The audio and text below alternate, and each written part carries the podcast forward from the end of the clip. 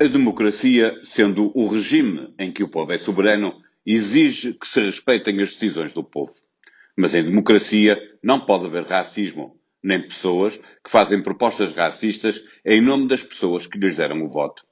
Mas se tirarmos a essas pessoas o direito de elas representarem as pessoas que votaram nelas, estaremos nós próprios a agir como elas. A maneira que as democracias encontraram de resolver estes problemas é ir tolerando o que não deve ser tolerado, até um ponto em que passa a ser verdadeiramente intolerável. Para muita gente é intolerável, em democracia, ter num governo um partido que seja manifestamente racista e xenófobo. Não é preciso que esse partido faça aprovar propostas racistas e xenófobas ou outras que vão contra tudo o que faz de nós pessoas civilizadas, como não permitir a pena de morte ou a castração química. Basta que contaminem o espaço público de debate com idiotices destas para não ser desejável tê-los em lugares de poder.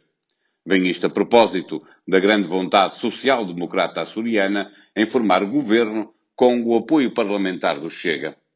Ainda não é para os levar para o poleiro, mas é para os deixar meter o pé na porta e deixar assim que entre uma corrente de ar que pode bem contaminar os que lhe dão a mão com um vírus antidemocrático.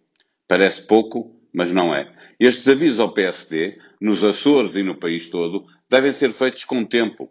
Bem sabemos que é a matemática que forma as maiorias e que elas começam em 50% mais um. Mas há uma ideia de democracia que deve estar sempre presente.